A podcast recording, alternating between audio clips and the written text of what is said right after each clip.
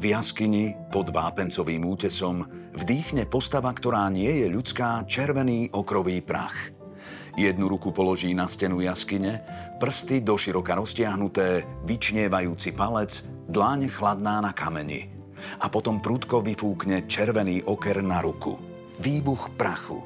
A keď ruku odtiahne, na stene ostane jej fantómový otlačok, kameň okolo neho je pokrytý červeňou okra. Ruka sa presunie. Znovu prílne k stene, ústa vydýchnu ďalší prach. A na kameni ostane ďalší bledý obrys.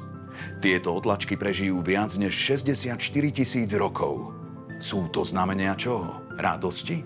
Varovania? Umenia? Života v temnote? Toto bola ukážka z dnešnej knihy dňa.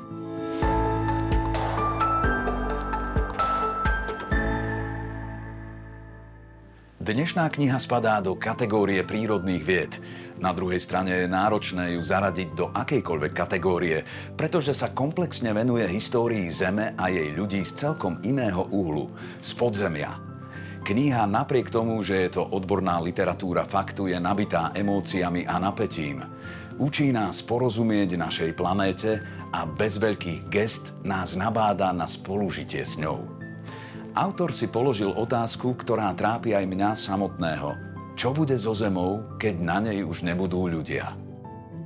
Pri čítaní som sa dozvedel mnoho o podzemnom meste Paríža, o banských štôlniach, o jaskyniach, o sieti komunikácie stromov, ktorá tak veľmi pripomína internet.